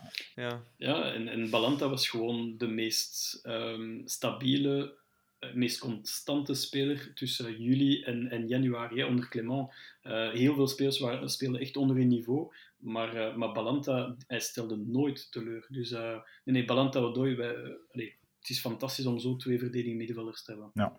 Mhm. Ehm, de volgende stelling. Eh, eentje van Jurgen Vertongen. Ik lees eventjes een eh, berichtje voor. In onze 3-5-2 kwamen voor mij zowel Lang als CDK beter tot hun recht met Adanjan voor hem. Moet er een keuze gemaakt worden tussen één van de twee, of opteren jullie terug voor Charles de Ketelare en Lang vooraan?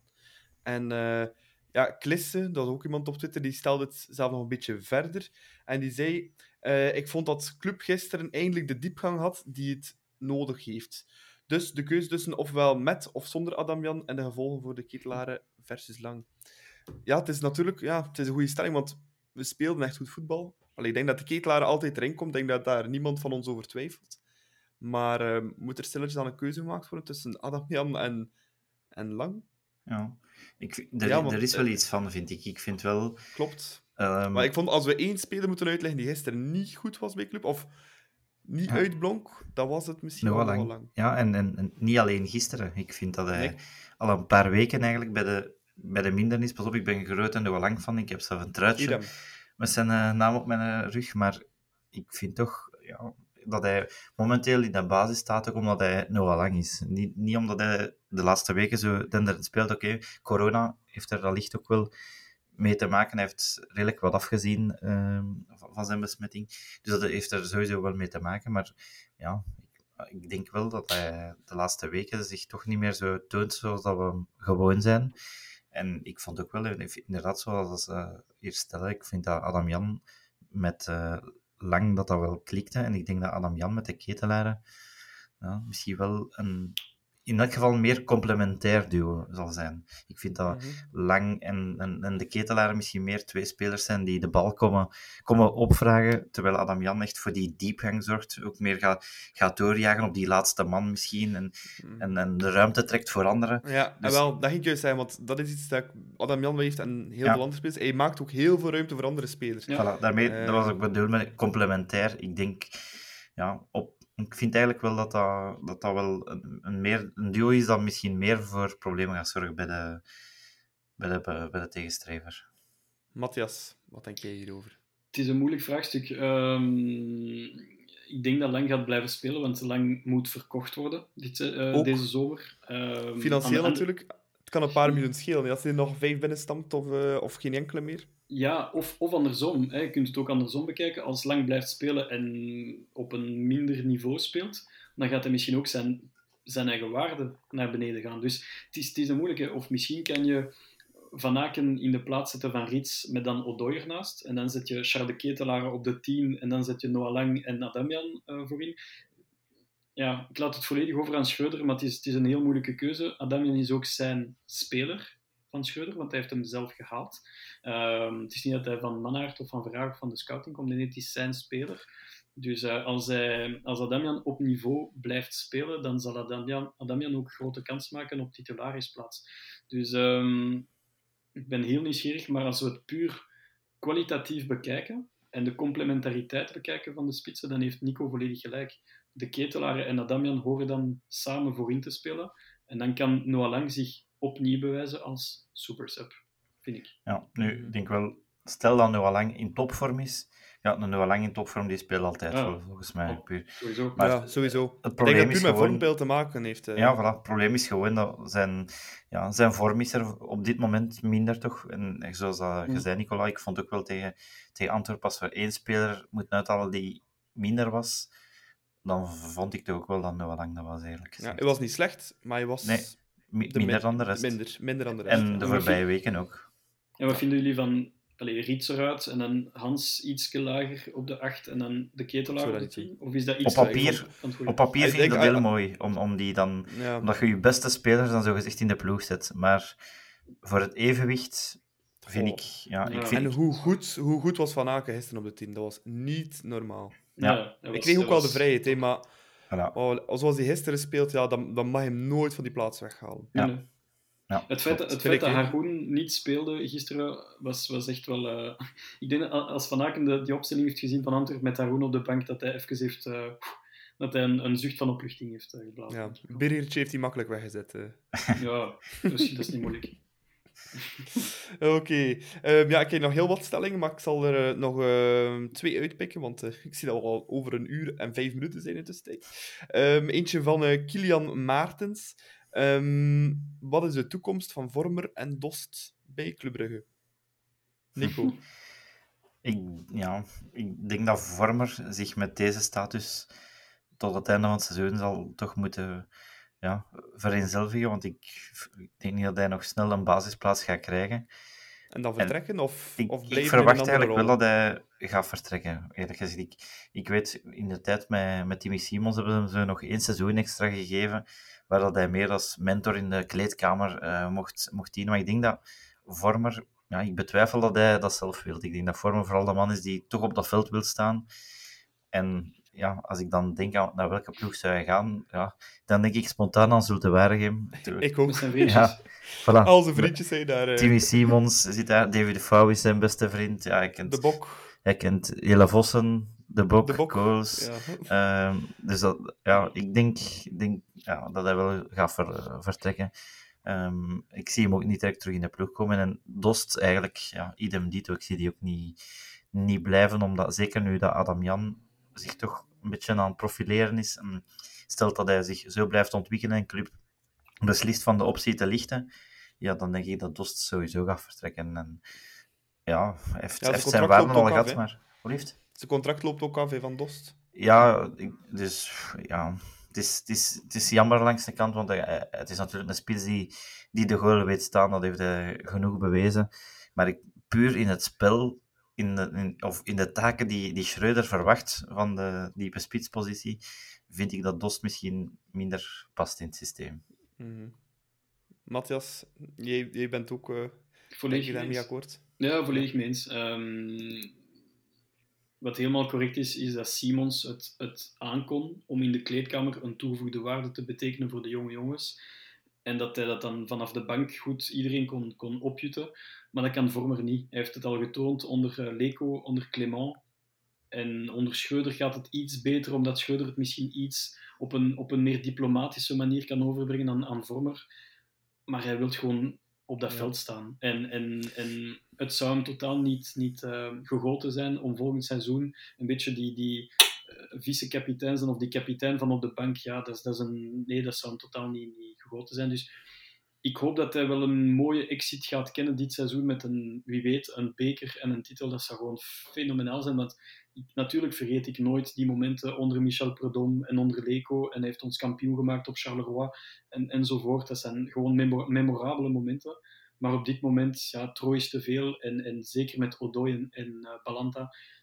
Ik zou gewoon Vormer aan de kant zetten deze zomer en hem een mooie transfer gunnen. Um, mag in België zijn, mag ook in Nederland of in de USA of in Qatar, peu import. Maar, uh, ik denk niet dat hij nog uit België gaat, eerlijk gezegd. Nee. Ja, hij zit, te goed, hij zit te goed in knokken. Hè. Dus, en zijn vrouw, ook, zijn vrouw ja. Ja, ja, ja, vooral. vooral. Ja. Dus ik, uh, voilà. maar ik, ik, gun hem wel een, een zeer mooie exit, want dat verdient hij wel met uh, een gouden schoen en kapitein. En, ja, en boegbeeld, hè? Ja. Voilà, boegbeeld, absoluut. Maar, uh, maar vormer houden volgens... Zijn, zijn verlenging van vorige zomer was misschien voor mij de grootste verrassing van heel die zomer. Ik had dat totaal niet zien aankomen, want je voelde wel dat hij een beetje in, in een declin zat en, en dat werd bevestigd, vond ik dit seizoen. Dan vond ik de verlenging van Mitrovic toch nog verrassender. Oké, okay. ja, op een ander niveau ja. dan, maar, uh, maar inderdaad. Ik vond het wel, ik vond het wel ja. opmerkelijk. Nu, ja. Ik denk dat Vormer wel zou kunnen blijven, indien hij zich er echt bij neer kan leggen dat hij niet meer uh, hij kan, hij kan die vaste... Maar ik vrees daar ook voor dat hij dat niet kan. Denk ik ook niet. Ik denk, enkel in, ik denk enkel in dat geval dat we Vormer volgend jaar nog bij club zien. Uh, en anders ja, is het heel mooi geweest en ja, fantastische speler geweest voor de club. Want blijkbaar maar, werden, werden afspraken met hem gemaakt dat hij nog de kleine matchjes ging spelen, maar dan de belangrijke, moeilijke matchen dat hij op de bank ging spelen. PSG was een schoolvoorbeeld van oké, okay, je speelt niet, hè, zoals werd afgesproken. En toen heeft hij zijn kapiteinsband uh, op tafel gegooid en, en zitten roepen. En ik snap hem ergens. Maar die afspraken werden wel al gemaakt in de zomer. Dus als hij dat niet kan respecteren op 33-jarige leeftijd, wordt het een moeilijk verhaal. Dus ik zou, ik zou er eerder een exit aan geven dan, uh, dan verder blijven bouwen richting volgend seizoen. Ja, een uh, laatste stelling, eentje van uh, Bram Kuppens. Um, en die vraagt: Moet Henry terug in de ploeg komen of niet? Want van achter loopt het nu wel goed, hè? Nico? Oh, ja, het is net moeilijk. Hè. Ik, ik vind dat Henry heel goed gestart is, maar hij heeft eigenlijk de pech gehad van die rode kaarten te krijgen. En, en het ja. ironische van alles is dat eigenlijk... Ik zelf niet aan doen. Nee, het ironische is dat eigenlijk door een ziekenhuispas van Mechelen en die, die, die rode kaart heeft gepakt. Um, ik moet zeggen, Mechelen is zowel, blijft bij mij zo wel een beetje de speler waar ik het meeste schrik heeft als die de bal krijgt. Achterin, dan denk ik altijd van... Maar gisteren, gisteren was hem echt goed, hè? Gisteren ja, ja, was puur, ja. puur verdedigend puur, vind ik hem goed. Ja. Is die, denk, puur verdedigend vind ik Mechelen wat beter dan Henry. Hij staat positioneel vaak heel goed, Mechelen. Uh, hij haalt veel mm. voorzetten eruit, hij wint kop, kopduels, hij is sterk in duel. Dus dat heeft hij allemaal wel. Het is alleen dat uitvoetballen, dat is wel iets dat. Mm, ja, en de tegenstrevers weten dat ook wel als hij de bal krijgt. Laten ze, hem, laten ze hem vaak wel al een keer doen. Of ze pressen ineens allemaal tegelijk.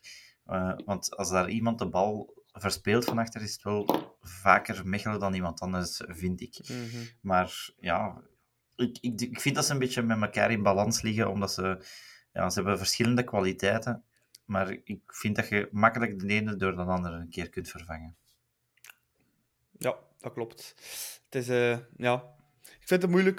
Puur verdedigd vind ik Mechelen ja. beter. Henry, maar ik denk, als je dan al twee voetballende verdedigers hebt, zoals Matta en een Sokkie, dat je dan niet per se een derde daarbij moet zetten. Uh, dat is dan mijn opinie. Ja. Dat wij misschien beter met een puur zang verdediger à la Mechelen dan nog één die ook kan uitvoetballen uh, met Henry.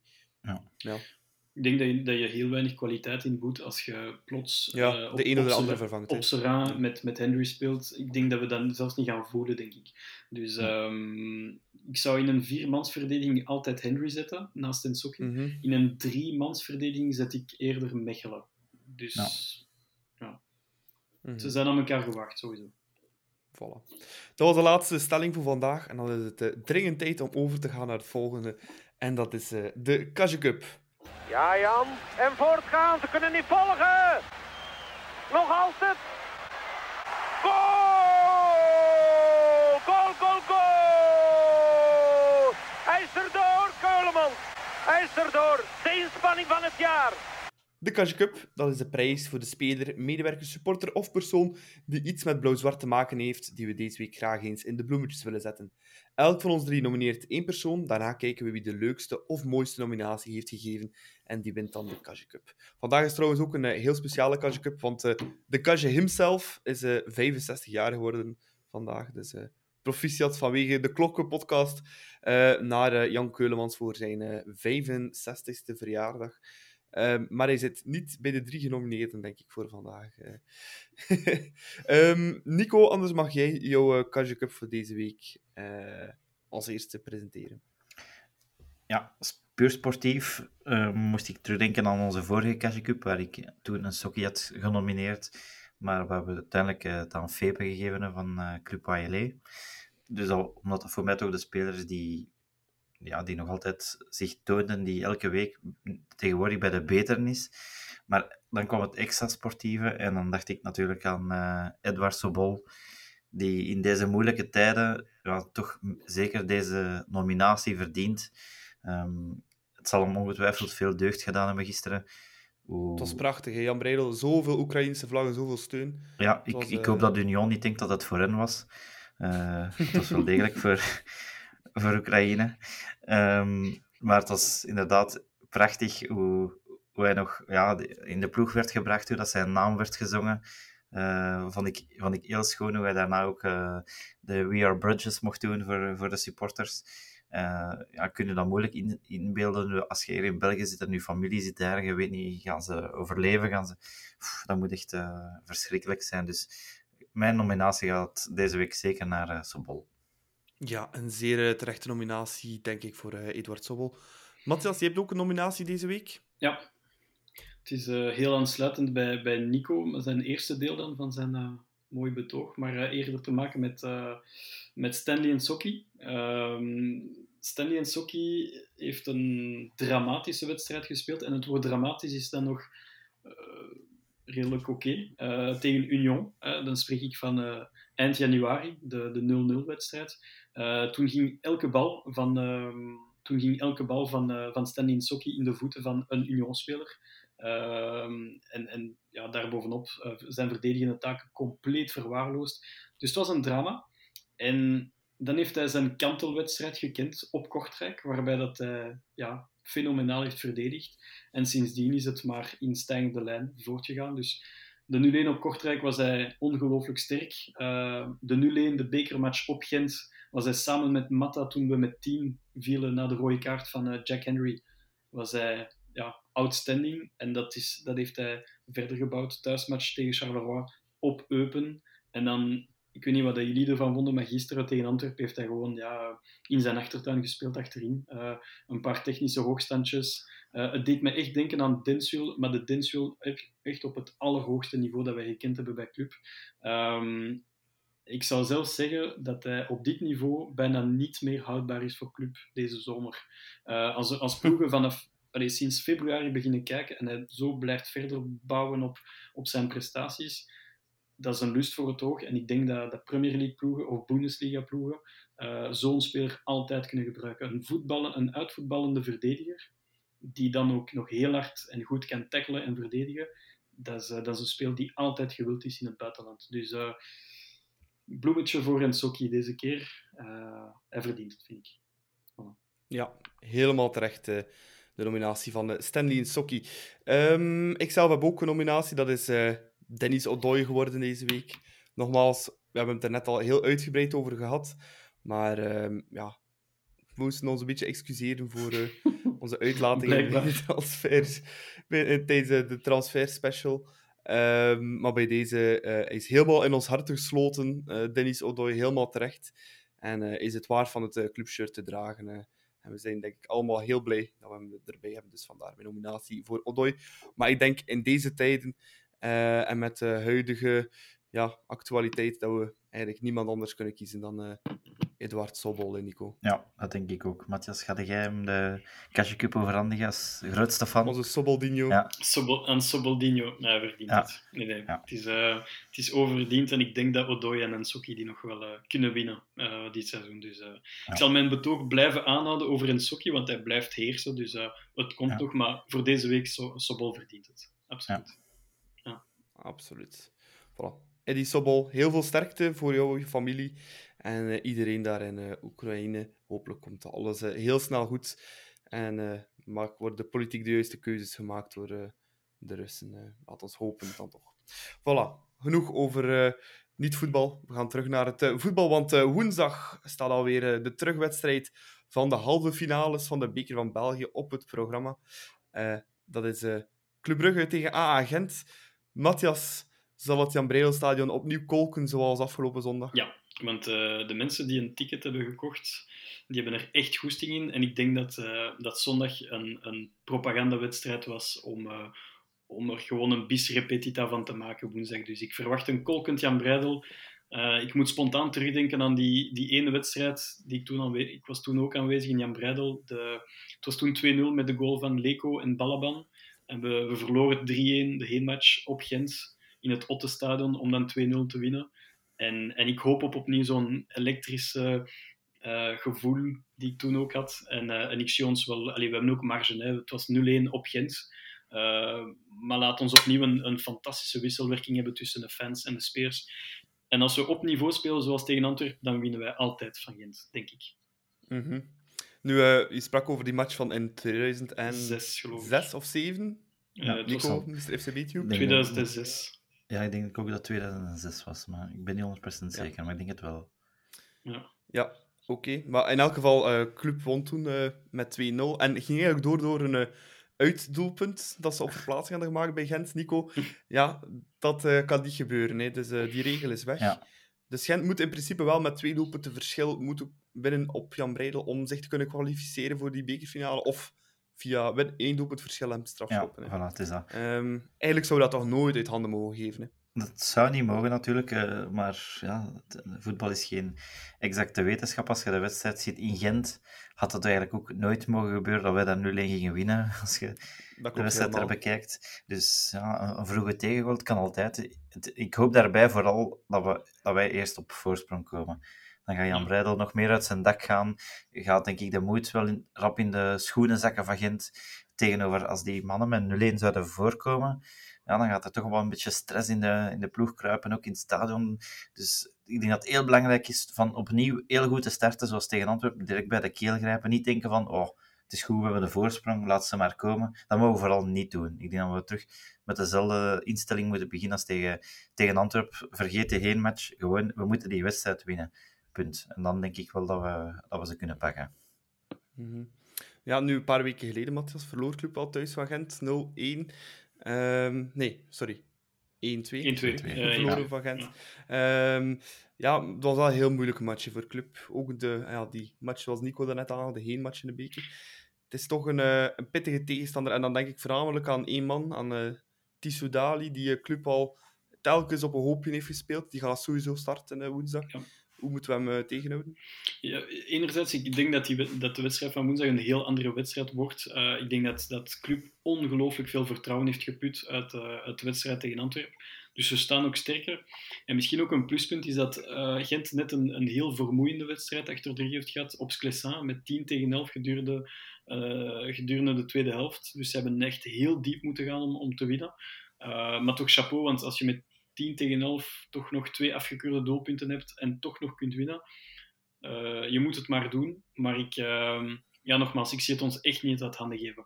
En Tissoudali, ja, dan eh, hopelijk zit hij in de tang van Matta en van, eh van. Het zal moeten. En iedereen zal op niveau moeten zijn, vooral achterin. Want de Poitre la limite, die kun je nog wel goed afhouden. Maar uh, Tissoudali moet je echt wel bijna niet man op man spelen. Dan moet je echt met twee erop, erop staan. Want als je dat niet doet, dan uh, één tegen één, dan kan hij jouw tureluur spelen en uh, uitspelen en dan scoren. Dus uh, ik denk wel dat we het halen en, en dat we daar zeker geen verlenging en strafschoppen voor nodig zullen moeten hebben. Ja, nog een ander voordeel daarbij is dat de match laat genoeg is. Dus de kans dat Mignolet de zon in de ogen heeft, is ditmaal wat kleiner. Ja, als de lichtmasten fout zijn afgesteld, Nico weet nooit. Ja, ja, dan moet hem toch misschien eens een klaksken aan doen, wie weet. Ja, of een zonnebril. Ja. Uh, ja, Matthias, is deze match belangrijker voor, club dan voor, uh, belangrijker voor Gent dan voor club?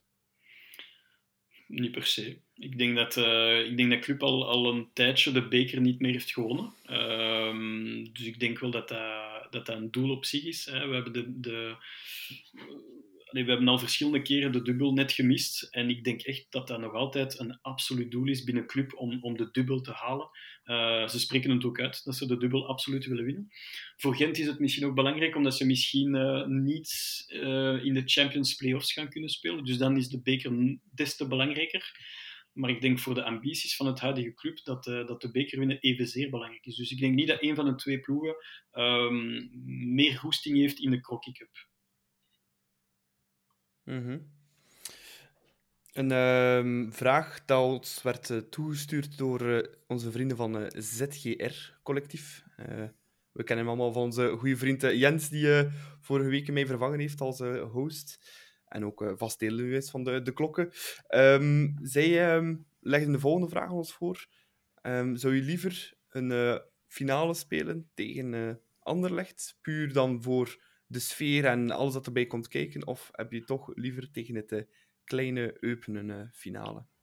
Matthias Dirks. Uh, ik heb veel liever tegen Anderlecht. Ja. Uh, puur qua prestige. Ah ja, nee, sorry. Leg maar uit. Nee, nee, maar puur qua prestige. Puur qua prestige. En, en om, dan, het heeft allemaal altijd te maken met flashbacks. Maar uh, ja, dan moet ik spontaan denken aan die wedstrijd uh, in maart 2015 was het. als, je, als je de ambiance ziet en achteraf de viering als we dat nog eens kunnen meemaken en, de, en, de, en Anderlecht opnieuw KO kunnen slaan, net voor de play-offs, fantastisch. Dus uh, bring it on. Het, het enigste schrijf dat ik daarvoor heb voor dat scenario met uh, finale tegen Anderlecht is... Uh, zij staan nu een beetje in de situatie dat wij toen stonden.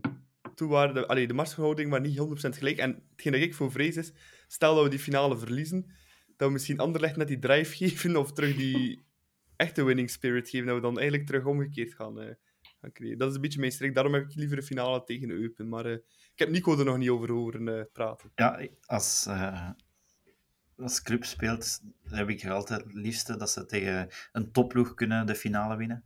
Dus tegen Anderlecht zou persoonlijk het mooiste zijn als je op voorhand zeker weet dat je wint, natuurlijk. Maar, ja, dan, dan zeker. Ja. ja dan speel ik ook dus tegen Anderlecht. Ja, die ontgoocheling bij Anderlecht is, is, is altijd heel mooi uh, als je ze kunt kloppen.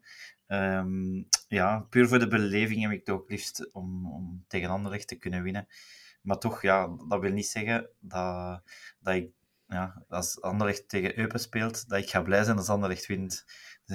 Dus het is een beetje een dubbel gevoel. Enerzijds wil ik tegen Anderlecht wel die finale spelen, anderzijds hoop ik toch dat Eupen en daar gaat verrassen. Um, en ja, natuurlijk moet hij dan... Als, stelt dat tegen... Dus jij speelt liever een finale tegen... tegen ja, ja, eigenlijk wel. Oh, gewoon voor de beleving uh, speel ik toch mm -hmm. ook liever tegen Anderlecht. In, allee, in de veronderstelling is veel gezegd, maar dat we kunnen winnen. We gaan natuurlijk wel Refalov moeten in toog houden dan, als die, als die zou meespelen, want... Die scoort elke ja, bekerfinale. drie bekerfinales. Ene keer met ons gescoord tegen Anderlecht, ene keer tegen Standaard en dan met Antwerp tegen ons. Dus die heeft eigenlijk al in elke bekerfinale dat hij speelde gescoord. Dus um, nou, dat moet altijd ja. vooral zijn eerste keer zijn. Dus in de zak van Odoi. Ja, club heeft, club heeft ook zijn laatste twee bekerfinales verloren, hè, trouwens. Ja. ja. Dus Standaard en Antwerpen. 17 tegen stand, uh, 16 tegen Standaard en dan tegen Antwerpen ja. uh, twee jaar geleden. Ja. Dus uh, kijk. Odoi maakt de winning We zullen het zien. met, een, met, zien, een, met een dubbele salto. Ja, ja. voor, de, voor de harde kern van anderen. Ja, en hij kust het clublogo. Dat helemaal voor me. Ja, ja, ja. Van, voilà. ik zie al prachtige scenario's uh, ja. zeggen, ontplooien. Um, een pronostiekje nog voor uh, Club Gent, Matthias? 2-2. Mm, Nico?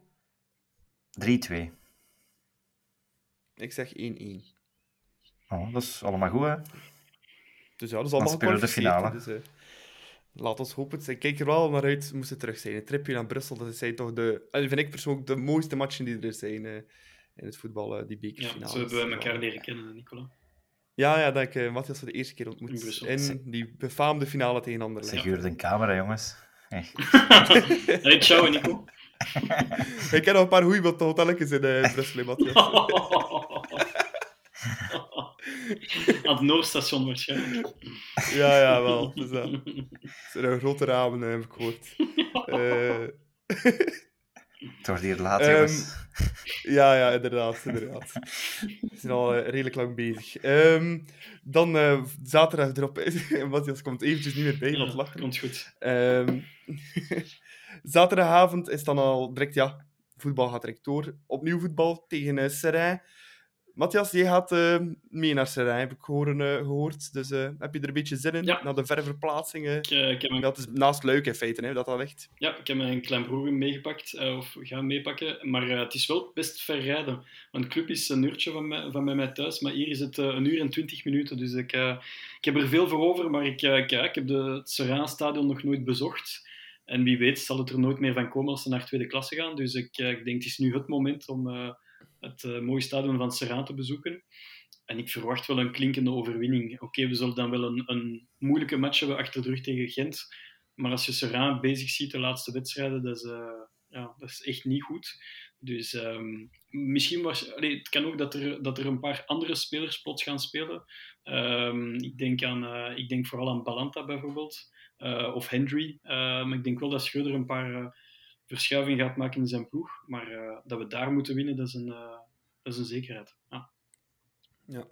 Nico, op, op papier zouden daar mooi, nooit punten mogen laten liggen. Hè? Nee, uh, nee, Verwacht je een makkelijke overwinning eigenlijk daar? Een makkelijke niet. Ik verwacht een beetje dezelfde partij in de trend als op Eupen eigenlijk. Waar dat Serijn toch zijn kansjes zal krijgen. Eupen heeft dat tegen ons ook gehad. Ik denk dat, ik herinner mijzelf in de thuismatch op Jan Breidel, dat Serijn veel te veel kansen gekregen heeft, waar we echt, Ja. echt tot de laatste minuten hebben moeten, moeten schrikken. hebben. 3-2, hè? Alsjeblieft. Ja. 3-2 Ja, ja en waar we zelf nog een penalty konden tegenkrijgen misschien, na die fout van Rika. Het was En een, het was een, nog- penal, het was een penalty. Hè? Ja, het is dat. Dus uh, ik, ik verwacht wel dat Serijn ook wel zijn kansjes gaat hebben. Oké, die zijn wel nog veel afgezwakt tegenover toen, vind ik. Maar wij, en wij zijn versterkt. Maar ik denk wel dat het zo'n wedstrijd gaat worden zoals Eupen, waar op een moeilijk veld uh, zal worden gespeeld. Want ik denk, ik kan me niet veel matchen herinneren dat Serijn echt heel zwaar verloren heeft thuis. Dat zullen er misschien wel zijn, maar meestal toch zo verliezen, maar toch zo mm, nipt, of, of wat het andere ploeg toch uh, voluit is moeten te- gaan om toch die... Ja, enkel tegen, tegen Union en tegen Charleroi hebben zij zo met 0-4 verloren. Allebei. Ja, wel, ik- ja, het is dat. Dus ik, ik verwacht zo ja, een 1-3 of zo, denk ik wel dat we daar... eh, Ja. Het is- is in elk geval niet de match waar dat we punten zouden mogen liggen, laten liggen. Ja. Pronostiekje, Matthias? 0-3 en we maken, er een, we maken er een thuismatch van. Voilà. voilà, zeker met Matthias Dirks in de tribune. En broer. Ja, Ja. absoluut. Nico? 1-3. Eh, ik ga voor... ehm ik ging ook 0-3 zijn, Matthias. eh. Sorry. Oh nee, eentje, eentje extra dan. Hè. We doen- het mag een beetje meer zijn, like dat we bij de slager zeggen. eh, 0-4. Ja, mooi. Voilà. Oké, dat was het voor deze aflevering weer al. Eh eerst en vooral, Matthias, bedankt om er opnieuw bij te zijn. Goed supporteren in Serrain, zou ik zeggen. Ja, abs- en, En en woensdag ook in Jan Breidel. Ja, in Jan Breidel, op mijn vaste plaats in de Zuidtribune. En jij geeft commentaar, geloof ik, hè, Nicola? Ja, voor de blinden en slechtzienden die naar het eh, voetbal komen. Yes, ik heb er zin in. Eh, Nico, jij ook aanwezig woensdag, zal wel zijn. Ja, en jij ook eh, bedankt voor eh, ja, erbij te zijn vandaag. Hè. Oh, Dat is graag gedaan. Ik vind het altijd leuker na zo'n overwinning. Dat is altijd wel, Ja. wel toffer. Dus eh, ik hoop dat we het nog vaak zo kunnen doen. Ja, en hopelijk opnieuw met een kampioenenspecial op het einde van het seizoen. Dat is wel helemaal de En makkelijkste. dat we eindelijk een keer mogen vieren. Want, Voilà, een, een, godverdikke. titel, een Ja. titelviering, vooral. Ja. Ja, dat, is, dat is ook al uh, vijf Deze jaar keer gaan ze ons toch niet tegenhouden. Dan, eh. Nee, nee. Nee, dat denk ik ook niet. eh. Daar moeten ze al eh, serieus wat voor doen. Oké, dan ga ik eh, nog de kanalen eens herhalen. Je kan ons eh, volgen op eh, Twitter en Instagram met De Klokkenpodcast in één woord. Mailtjes kan je sturen naar deklokkenpodcast.gmail.com. En vergeet ons zeker ook niet te followen op Spotify en ons een rating te geven. Bedankt voor het luisteren en ja, tot over 14 dagen. Tweede paal,